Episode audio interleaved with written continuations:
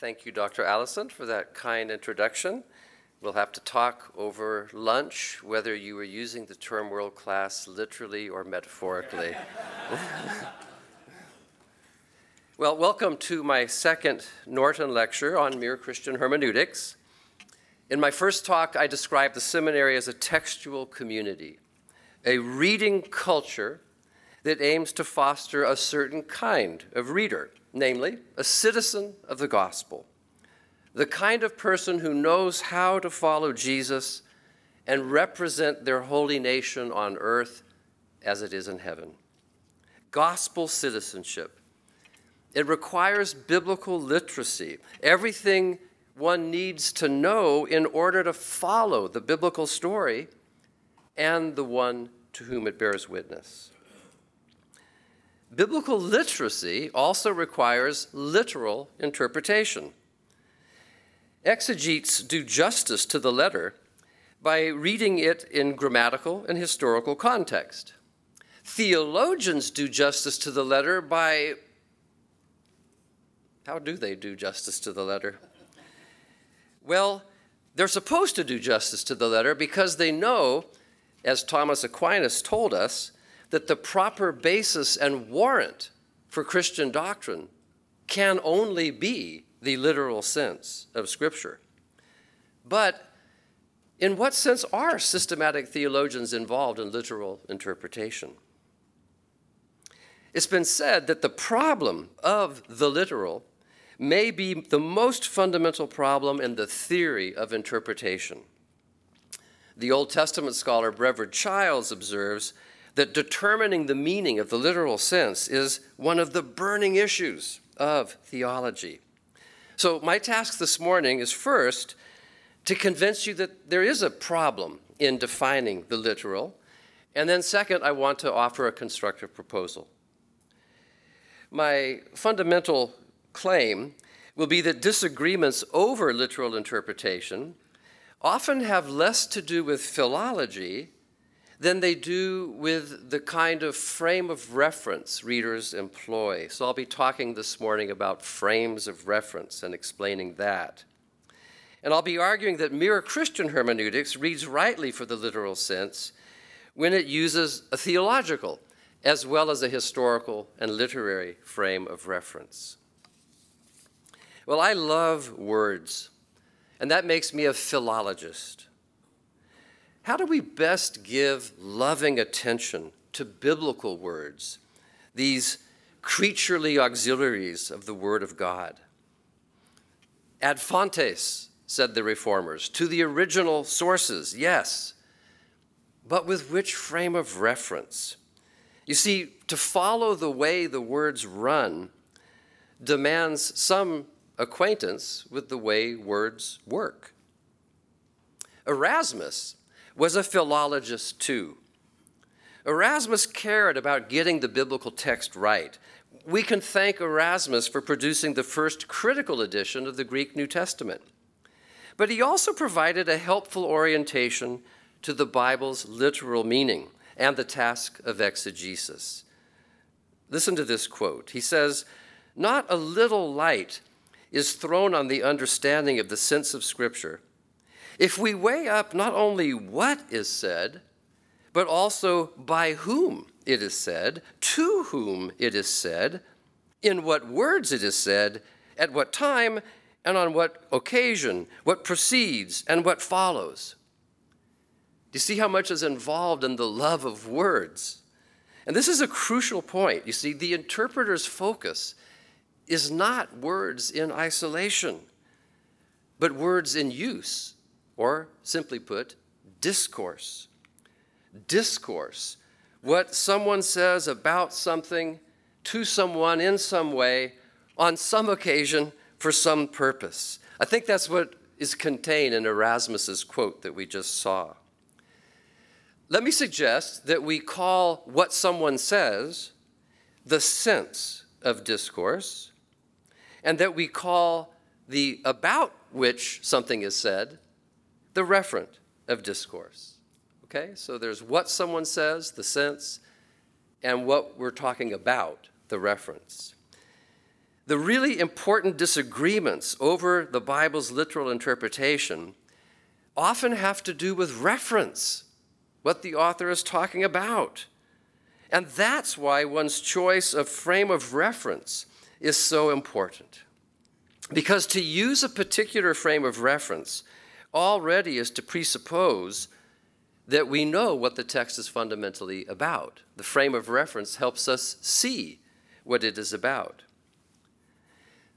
Now, did you notice that I just leveled the hermeneutical playing field? I suggested that exegetes and theologians are equally biblical, equally interested in literal meaning, but on slightly different aspects. Exegetes, I suggest, focus more on the sense, the verbal sense. But theologians focus on the referent of the text. So, this is a grammatical rule that I want you all to follow now. it's misleading to say that one of those disciplines is more biblical than another, more letter oriented than another. Right? Both biblical studies and systematic theology are equally focused on the letter, but in different ways. So here's my suggestion literal interpretation of the Bible must do justice to both sense and reference, to what is said and to what it is said about. Moreover, Christ is the ultimate referent of Scripture because this is what Jesus says. He says, If you believed Moses, you would believe me, for he wrote of me. John 5 46. So, to interpret the Bible literally, we need two principles the philological, to get the, ver- the verbal sense right, but also the Christological, to make sure we're focused on the right referent. So, the uh, subtitle of the book from which these lectures are drawn, the subtitle is The Light of Christ in the Letter of the Text. The Oxford English Dictionary defines literal as taking words in their usual sense, not figurative. The etymology comes from the Latin litera, which simply means letters. But what makes defining the literal so challenging is that this combination of literals, uh, this combination of letters, the word literal, itself has a history. And biblical interpreters have used the word literal in different ways in different times. Today, I don't know if you noticed this, but people use the word literal sometimes simply for emphasis, and they often use it in a non literal way. So, for example, someone might say, in fact, they often say this. someone might say, Vanhoozer's lecture was literally electrifying. no, it wasn't. I did not shock anybody. Or they might say, Vanhoozer's lecture was so convoluted, I literally died of boredom. no, you didn't. These are not literal statements. When I often hear the term literal these days, it's in the mouths of a journalist describing conservative Christians who, according to the journalist, believe in the literal truth of the Bible. And sometimes they almost gag uh, saying that, the literal truths. And I, what do they mean when they describe us as believing in the literal truth of the Bible? Ironically, the best way to understand literal may be typologically, which is to say, with a fivefold typology. So let me go through this fivefold typology of possible meanings of literal. The first one is the verbal sense. And interestingly, the, the Catechism of the Catholic Church defines the literal sense as the meaning conveyed by the words of Scripture and discovered by exegesis. But the common assumption that every word has a basic meaning, independent of context, its literal or proper meaning, that's mistaken. You can't control the meaning of words any more than you can control the direction of wind. And as we've just seen, the word literal is a case in point. So we need to spell out the way in which people are using the word literal. That's one sense. Uh, the second possibility is authorial sense. And it's important, you see, to distinguish uh, sentence meaning from speaker meaning. The literal meaning of, say, a sentence like, he's hot. What does that mean? Well, it depends on the context. It depends on what someone's doing with those words. Is the context a hospital, where it could refer to a fever?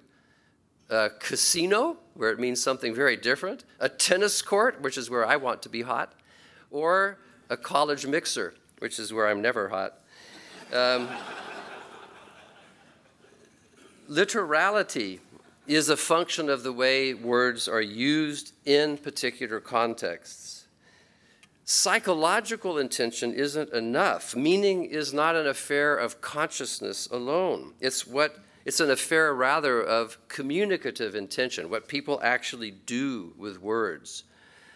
And the issue that I'm skirting around is whether God, the primary author of Scripture, has intentions that run further than those of human authors. A third possibility is to identify the literal meaning with the historical referent, the physical thing or event in the world of the text or behind the world of the text. But as we saw yesterday, in modernity, there's this suspicion that the things the Bible refers to aren't really what happened in history. And so there's a problem with identifying the literal sense with the historical referent, particularly in modernity. And partly as a reaction to that, some have tried to identify the literal sense with the literary sense. The meaning of a story is the story itself. It's a function of the world of the text, not the world behind it. Uh, Brevard Childs, if you know him, he, he wants to talk about the canonical sense. So the whole story of the scripture is literally about Jesus Christ for someone like Brevard Childs. And he says he's simply reclaiming the reformer's view. Childs says, for Calvin, the sensus literalis, the literal sense of Scripture, is Jesus Christ. And then the fifth and final type of literality ties the literal to the common usage not of the author, but of the reading community. Some people say the literal sense is the plain sense, the sense that a reading community takes as obvious. So the plain sense would be a combination of the verbal sense plus what has been called ruled reading the rule that the community uses to make sense of the text. So you see, we've got some people identifying the literal sense with the way readers read, not with the way authors spoke. By the way, everybody wants Calvin to be a proponent of their sense of literality. And while a Protestant reformer is probably the last person you'd choose for your soccer team, Everybody wants Calvin on their team when the game is literal interpretation. So, what actually rules reading and literal interpretation is the particular frame of reference that allows us to see what is being talked about. So, I think Bultmann was right, at least in this point. Exegesis without presuppositions is not possible because literal interpretation always involves a frame of reference. We're always presupposing our frame of reference will let us see what is in the text. And by frames of reference, I mean a historical critical perspective, a Jewish perspective, a confessional Christian perspective. These are frames that affect what we see in the text. You could even think of them as contrasting rules of faith ways of relating the Bible's literal sense to the reality that it's about. Now, my guess is your hermeneutics textbook haven't often mentioned frames of reference. Nevertheless, I do think it's the lens through which readers determine this important aspect of discourse, what the words we're reading are about. Think of it this way the literal sense has to do with the way the letters run, The literal referent is that to which the letters run, or that to which the letters point. Think of the frame of reference as the frame of the interpreter's house or a window frame. It's something we look through to see what's outside. Like literal windows, did I just say that? Like windows, a frame of reference orients us in a certain direction and filters what we see, like a camera lens. In pre critical times, Scripture itself was the lens, the window through which people looked to understand their world. But after the great hermeneutical reversal that I mentioned yesterday with modernity, the Bible often is not the window through which people look, it's an object we look at through something else. That's the great hermeneutical reversal. Now, to see how frames of reference actually make a difference, consider the example of Jane Austen's 1816 novel, Emma. Everyone agrees on the basic story. Girl wants girl to meet boy. Girl attempts to make the ideal match. Girl meets her match. The basic plot is more or less clear. But if you read literary critics, that is, people who've written their PhDs on Emma, then it gets a little more complicated. They debate what this book is really about. What was Austen's real intention? What was she really doing with this story? You see, some contemporary readers read Emma in light of gender criticism. Remember my rule. I said that everything in the academy and society affects the way we read the Bible. It also affects the way we read Emma. Some people read it in light of gender criticism, and they're particularly interested in how Austen, in her novel, represents masculinity through the characterization of Emma's father and then the protagonist, Mr. Knightley. Others, adopting, say, a Marxist frame of reference, are attentive to the social realities of class, the reality of class in Emma, and how upper class and lower class relate. A third group may have a frame of reference that disposes them to read Emma with an overarching interest in the question was Jane Austen a feminist? And so on and so on. I've got a book with 20 different frames of reference for telling me or trying to convince me what Emma is really about. And again, it's not the literal sense of Emma that raises the problem. If you've ever read the book, you've probably understood every word in it. You may have to work, look at a dictionary for one or two words, but the problem isn't with the words. The problem is certainly not with Austen's grammar, which is very prim and correct.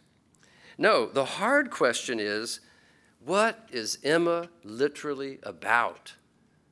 Masculinity, femin- feminism, social class, or what? Now, if you've got that clear, transition with me from Emma to Esther and all the other books in the Old Testament. Same thing goes. I think a good case can be made for reading the Hebrew scriptures with a Jewish frame of reference, the way they did it in the synagogue. But interestingly, early Christians dismissed that kind of reading, uh, Jewish reading, as, quote, all letter, no spirit. But can we read the Old Testament with an explicitly Christian frame of reference? Is that legitimate? Well, Jesus read Old Testament texts Deuteronomy, Psalms, Isaiah, many others, in the synagogue, and yet he said they were about him. Take one example, Luke 4:20. Uh, Jesus rolled up the scroll. He had just been reading from Isaiah 61, and then says, and the spirit of the, the text of Isaiah 61 is, and the spirit of the Lord is upon me because he anointed me to proclaim good news to the poor. So Jesus has just read that scroll. All the eyes of the synagogue are fixed upon him. And then he says, Today this scripture has been fulfilled in your hearing. Now, modern biblical critics um, view such texts or viewing such texts within their immanent frame say that the New Testament's Christological reading of the Old Testament is simply a big mistake. It doesn't make sense within the immanent frame. They would read Jesus as misrepresenting Isaiah, or at least misrepresenting what Isaiah was about. But Jesus' reading of the scroll prompts the question what's the purpose of a commentary? What frames or frames of reference should biblical commentaries employ, and why? Uh, just last week, I endorsed a book on Thomas Aquinas as a biblical commentator. And Aquinas viewed the task of the commentator as making sense of the author's words, and that included for him explaining what things the author was talking about. But you see, Thomas believed in divine authorship. And he thought that the commentator's job is not over until he says what God meant. What's God talking about in this text? And so, given divine authorship, any frame of reference that mutes the voice of God risks being less than fully critical if criticism is a means for ascertaining the reality of biblical meaning. Remember, each frame of reference predisposes readers to pose certain kinds of questions to the text rather than others. And I think Aristotle was right in this. He says if you want to succeed, you have to ask the right preliminary questions. So, is asking how an Old Testament passage relates to Jesus Christ, is that a right preliminary question? Or does this somehow violate literal interpretation? WWJD. Well, we know what Jesus would do. I just explained one example, and he, he says, if you know, you would have believed me if you had believed Moses because Moses writes of me.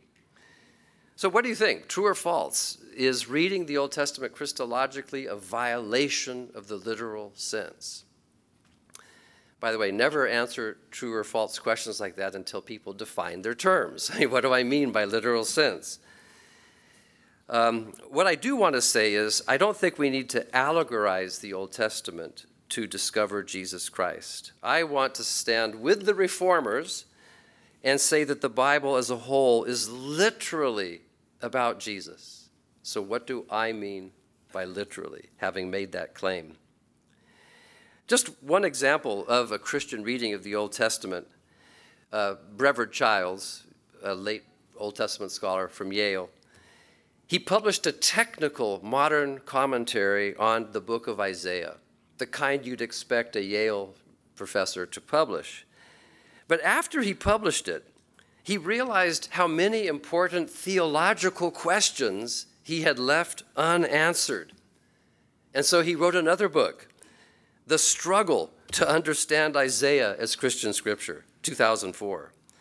It's a survey of almost 2,000 years worth of interpretation of Isaiah. And I do think that studying the history of exegesis is the best way to discover all the challenges of biblical interpretation and to see how many frames of reference have been used in reading Scripture. So, for example, it was commonplace in the 19th century to read Isaiah with an ancient Near Eastern frame of reference. Um, Walter Moberly, another Old Testament scholar who wants to read theologically, he says that's an inadequate frame of reference, however. You see, the problem with making Isaiah's original historical frame of reference sovereign is that it destroys the canonical coherence of which Isaiah is a part. You see, there was no canon when Isaiah wrote. Both Childs and Moberly want to read Isaiah as Christian scripture, as part of a larger Christian canon. So Childs himself takes the canon as his frame of reference, which makes Isaiah part of a larger work that culminates in Christ. Did you know that Jerome in the fourth century called Isaiah the fifth gospel? And he says, Isaiah describes the mysteries of Christ so clearly that it reads more like history than prophecy. Now, I want to say that a Christian frame of reference does not need to squelch Isaiah's own voice and discrete witness. I also want to say that the sense, the semantic range of all those Hebrew words that Isaiah uses, those things don't change simply by reading Isaiah as Christian scripture. What's fuller is not the sense, but the referent of Isaiah's discourse. Not sensus plenior, but reference plenior. And consider this analogy. Maybe some of you are old enough to remember this, but in the 1990s, a series of books called Magic Eye zoomed to the top of bestseller lists. Um, and I like the subtitle of the series, A New Way of Looking at the World. Anybody know these Magic Eye books? Not too many, okay. The technical term for what kind of illustrations these books feature is a stereogram. There's one. It's an apparently random image. And if you look at it in 2D, you can't really make sense of anything, right? You just see lots of lines. But if you look at it stereoscopically with two eyes in the right way, there's a 3D image there. Let me suggest this the literalistic way of looking at an image like this sees only the surface. It sees these patterns, and you could describe the patterns, but they signify nothing. If you look at the image in this way, you see only the letter, as it were. You don't see what the letter is about. To see what's it, what it's about, you need the right frame of reference, this stereoscopic reference. You need two eyes and you need to look at it the right way. It helps, by the way, to, to get close to the image and kind of look at it cross eyed and then back up slowly, and then it often comes into focus.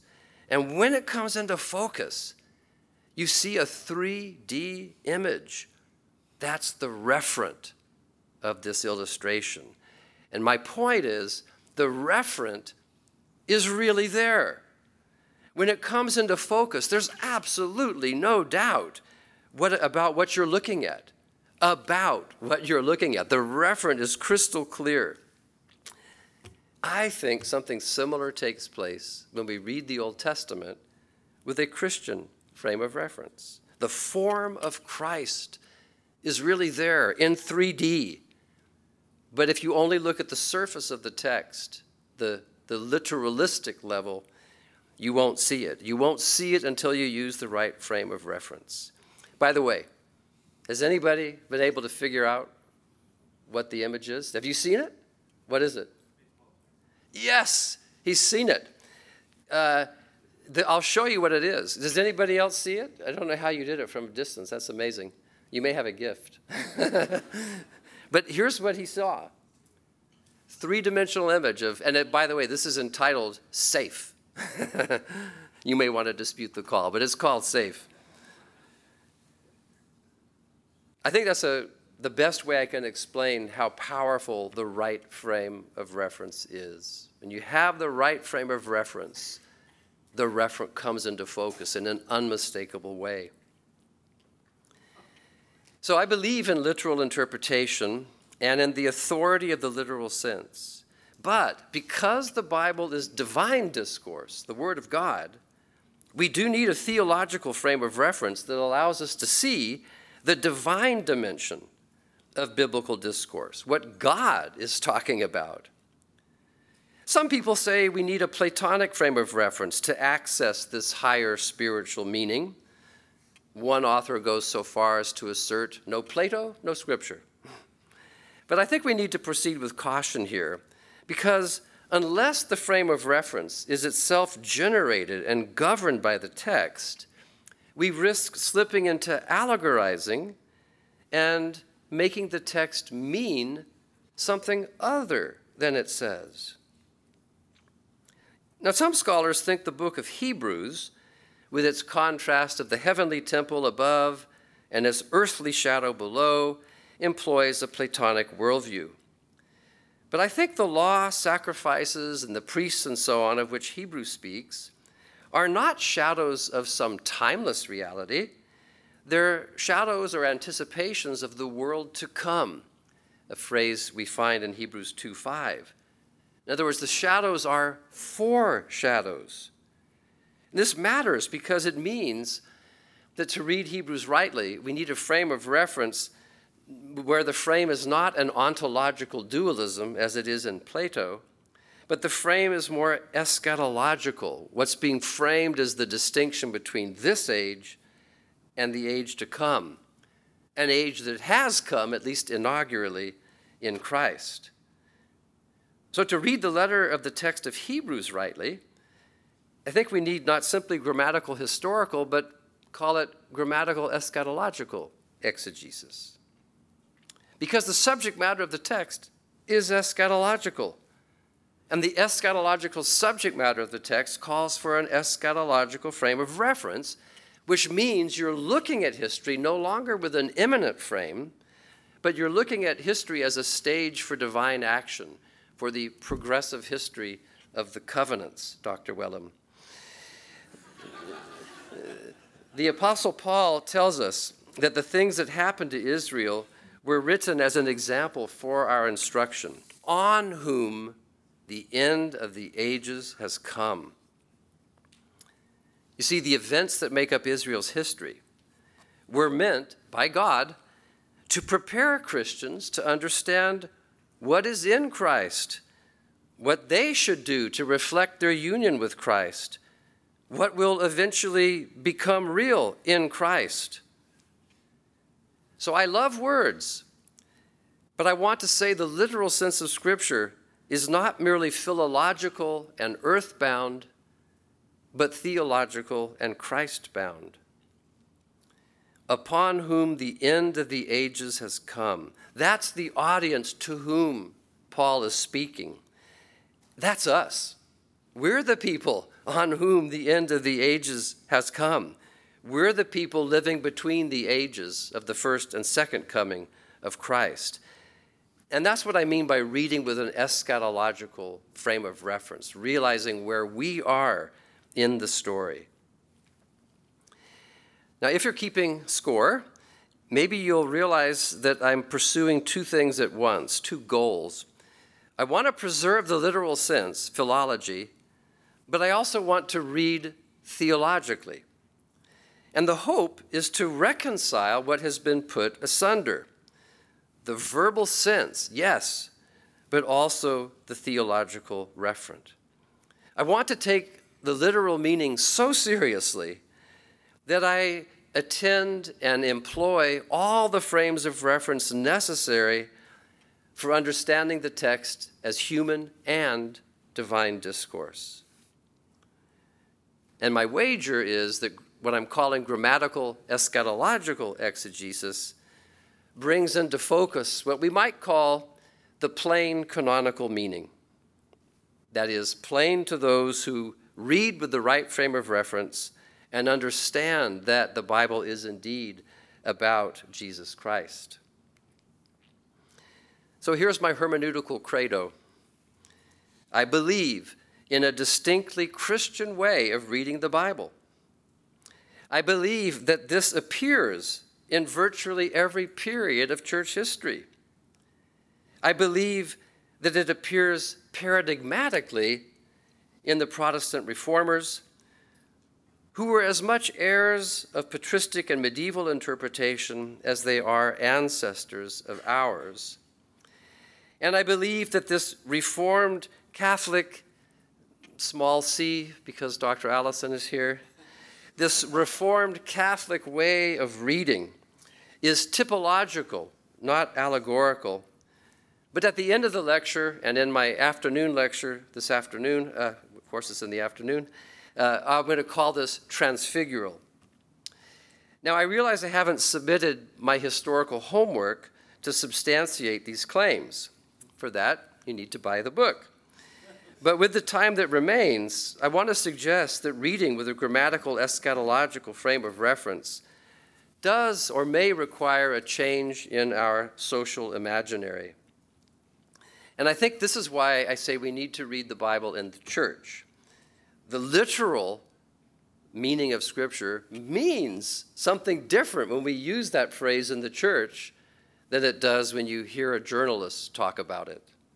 Because when a journalist talks about the literal meaning of Scripture or the literal truth of Scripture, they're using a different frame of reference, uh, probably one for whom the Bible is not literally true. You see, we come to understand what Scripture is truly about only in the community of faith. And it's only in the community of faith where we would read in a canonical context with an eschatological frame of reference. Again, a social imaginary, I'm drawing this term from Charles Taylor. The social imaginary is the, the tacit story that frames our everyday thinking and experience as human beings. It's our interpretive framework. It's a, but it's an imaginary one because the interpretive framework we use to make sense of the world is often a story, and it engages our imagination. I believe in sola scriptura in part because I believe that Scripture alone should function as the church's social imaginary. Scripture alone should be the story that helps us interpret our experience. The story for making sense of God what's happening in the world and ourselves. But to read that way, to make Scripture perform that function, we need to recover the Christian practice of figural reading. The church, through the centuries, has rightly put a premium on the literal sense, but it has also recognized that some of the things to which the Bible refers are figures for other things. You see, Scripture often describes spiritual things by means of corporeal things. The church is a body of Christ, for example. And I've already said, Paul uh, mentions that the things that happened to Israel are figures or types. Well, these figures or types are the glue that unify the big biblical story and give it its coherence. And it's also the way in which we can read the story of our own lives in biblical terms. One person who did this particularly well is Martin Luther. Luther, for example, referred to the Roman Catholic Church of his day as Babylon. That's a biblical figure with all sorts of resonance, isn't it? And you may also remember that in my first lecture, I gave you greetings from the northern kingdom. I'm trying to insert us into the biblical story. I guess that makes you Jerusalem. In any case, I want to show you that figural interpretation is a way of honoring literal meaning. That's my challenge now. So, a figure is more than a form of speech, it's a way of thinking and experience thing, and experiencing things as part of a larger divine pattern of God's activity in history. Now, what makes something a figure is the divine intention that establishes a relationship between two or more things so that the former anticipates the latter. So, this is a theological claim. I'm claiming that God is the figurative agent. You see, figures aren't something that modern day readers make up. I'm a figural realist. Human interpreters figure God's figurations after him. That's the idea.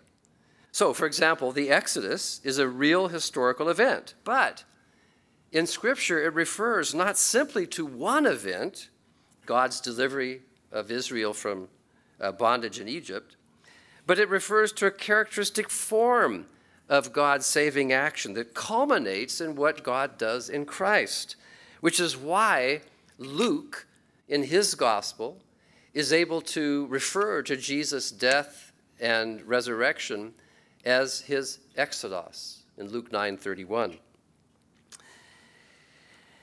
So figural reading understands that events are connected both chronologically and by providential affiliation through time, as earlier and later canonical witnesses attest. This is biblical meaning and biblical reasoning, not merely verbal, but figural. This perception that there's a providential connection between things that the Bible talks about. It's a way of confessing that God is author of Scripture and of redemptive history. When Joseph's brothers sold him into slavery, they intended evil, but we read in Genesis 50 20, God meant it for good. And eventually we see how. I think the Old Testament speaks of Christ figuratively. At least this is what New Testament authors like Peter suggest when they compare, say, baptism into Jesus' death with Noah's ark, which also brought people to safety through water. So, does figuratively mean non literal or worse? Is it the same as allegorical? Um, to do justice to this question would mean wading into church history debates about the difference between typology and allegory, if there is a difference. And we don't have time for that. We can only dip our toes in. But let me suggest this. In allegorical interpretation, the kind that the reformers repudiated, in allegorical uh, interpretation, um, the frame of reference is not tied to the biblical text. Okay, that's what I think sets allegory apart. In allegorical interpretation, the frame of reference need not be related or tied to the biblical text. And again, remember that frames of reference are what you look through to see the meaning of Scripture. And there are many of them. Their name is Legion. You can read the Bible with a Platonic, existentialist, ecofeminist, or choose your frame of reference. But putting it like that makes the choice seem rather arbitrary, doesn't it? And also, using frames of reference depends on where you put your frames. On the other hand, you can read with Calvin using what he called the spectacles or eyeglasses of faith. And there, the frame of reference is the biblical narrative itself. In that kind of figural interpretation, we see the literary, historical, and theological correspondences between the figure, like the Exodus, and the reality, like Jesus' death. In other words, typology or figural reading remains tied to the flow of biblical narrative in the way that allegory does not. Still, every biblical interpreter, and Augustine knew this, Every biblical interpreter needs criteria to distinguish between good or appropriate and bad or inappropriate figural reading. So here's mine. I think good figural reading is one that thickens, extends, or deepens the literal sense. Bad figural reading is one that thins, stymies, or subverts the literal sense. That criterion only works, of course, if you've got a firm grasp of what the literal sense is and means. And so that's what we better do now. My goal is a mere Christian frame of reference that lets the literal sense come into its own, come into all its glory, rather. And this involves including the eschatological or Christological referent in my definition of literal meaning. And that's part of what I mean by transfigural interpretation a reading that corresponds to the way biblical figures connect across trans the testaments and lead to Christ. So, the first point to make, and it's an important one, is that literal interpretation involves more than the bare grammatical meaning of words. It's where I started this morning. It pertains to discourse, what someone says about something to someone in some way for some purpose. If we forget that it pertains to discourse, we run the risk of reading these words literalistically, We've got to remember we're at, we have to ask what someone is doing with words. The second point concerns typology or figural reading. When Paul, for example, calls Adam a type of Christ in Romans 5, is he reading something into Genesis, into its literal sense? Is he imposing something foreign onto the literal sense of Genesis? Is he working some kind of hermeneutical alchemy that transforms the original meaning into something else? No, I think the Apostle Paul has a kind of reading that's a matter of discovery, not invention. And what he's discovering in calling Adam a type of Christ is a divinely intended correspondence in salvation history. The two word description then would be transfigural realism. These transfigural connections, these connections across the biblical figures, are really there because they're intended by God.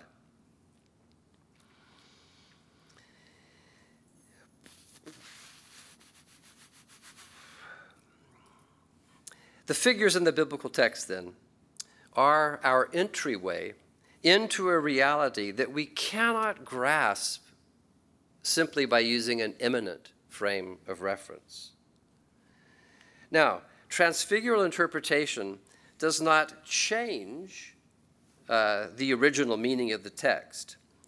Rather, its communicative intention extends the literal sense by following the way the words run from their original sense to their ultimate referent. So when Christians read the Old Testament transfigurally, the verbal sense, the semantic content, the what is said, that doesn't change. All the work you've done studying vocabulary and working on syntax pays off. The sense doesn't change, and you need to get it right. But what does change by being extended is the referent. The words run to their ultimate referent.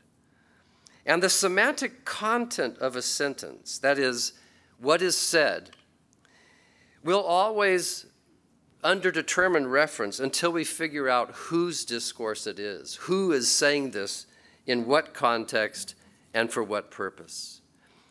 So here's the point literal interpretation must love words, yes, but it must attend to more than the verbal sense alone. It has to attend to who is speaking, about what the person is speaking, and to whom. Again, literality pertains to the way the words run. And the category discourse simply reminds us that we have to explain how and why the words are running and who is running them. Uh, the Old Testament scholar Iain Provan wrote a book called The Reformation and the Right Reading of Scripture. And he, in that book, defends what he calls seriously literal interpretation. He says to read literally is to read biblical texts not only as they were first uttered or written by their originators, but also as they have been placed in larger literary entities, in conversation with other texts that are also part of the whole canonical collection of Scripture. I think he's making an important point. To read with a mere Christian hermeneutic is to read every verse, every part of Scripture, as belonging to a canonical, integrated whole. Why should we read these disparate texts as a meaningful whole? Well, Brevard Childs appeals to the intentions of the canonizers, but that seems rather arbitrary. What, what makes their intentions so special? I think the better course is to acknowledge divine, authorial, divine, transfigural intent. That's why these books are read as a whole. The only thing that really unifies them is the fact that they have the same author. So it's God who makes the words run a certain way. And when God makes Old Testament words run, He doesn't change their sense, what they say. He makes them run further. He makes them run to Christ. And it's, this is, this is um, what happens. He makes them run this way through figuration. Through figuration, the words go the second semantic mile. So, words in the Old Testament signify not simply lambs and tabernacles, but they actually signify, by way of anticipation, the sacrificial death of Jesus and his body. So, figuration does not violate the letter, it orchestrates and completes it. We don't need to distinguish providential ordering and authorial intent if God is the authorial agent. God means things with words and with the things towards those words point. One author on figural reading puts it this way For the Christian figural reader of the biblical text, God is both enactor and interpreter of the events depicted by the text. They have meaning and significance because they are the idiom in which God acts and speaks. A person or event is a figura precisely because it begins an extended divine utterance that embraces subsequent persons and events. So, transfigural interpretation is spiritual but not allegorical. Again, the problem with reading the Bible with, a, say, a Platonic frame of reference is that it overlooks the through line of redemptive history, the canonical context. So the aim is to follow the letter's transfigural trajectory from the literal sense and original historical referent to the final eschatological reference. Like typology, then, what I'm calling figural reading takes into account correspondences between events or people in an eschatological framework. Now, interestingly, if you know about the fourfold reading in medieval times, the, of the three spiritual senses, the one that most resembles what I'm calling transfigural reading is not the allegorical, but the anagogical, the sense that corresponds to the question, What may we hope? And this, I believe, is how the Old Testament often refers to Christ, not allegorically, but eschatologically. The Hebrew Bible bears witness not to a Platonic idea, but to a Pauline eschatology, the already not yet coming of the kingdom of God. I like the way the Dutch theologian Arnold, unpronounceable name, puts it. Um, he says, when the eschatological sense of Scripture is taken as the first of the spiritual senses, the historical dynamic of the drama between God and his people under the Old Testament, and the eschatological tension between the present and the not yet in the New Testament can tie biblical studies and systematic theology together. So I'm suggesting then that the literal meaning of Scripture is its transfigural meaning, the product of a divinely authored communicative intention that comes into focus in canonical context when read with an eschatological frame of reference. Reading transfigurally, then, stretches the grammatical sense of the letter from its immediate context to the fullness of its ultimate eschatological context. It's a way of reading that is as wholly literal, letter bound, as it is spiritual, Christ bound. And again, I'm calling this transfigural reading or grammatical eschatological exegesis. And I hope that I haven't invented something new, because my goal has been to restate in a fresh way what I take to be a traditional Christian practice reading the Bible theologically. And I think the Protestant reformers read the Bible in more or less this way, as did many of their patristic and medieval forebears. Yes, I know the reformers railed against allegorizing, but they continued to read the Old Testament as referring to Christ. So, Mere Christian Hermeneutics is my attempt to spell out these principles uh, of an approach that puts the accent on discerning the divine authorial intent in canonical context with this eschatological frame of reference. I'm striving not for a lowest, but for a richest common denominator between Christian reading communities. The emphasis on, by the word mere is on what's essential, not eccentric. So to read transfigurally, my last way of saying it, is to read for a theologically enriched and divinely extended literal sense. And it's theological because it's ultimately a function of divine authorial intent that comes into focus in canonical context.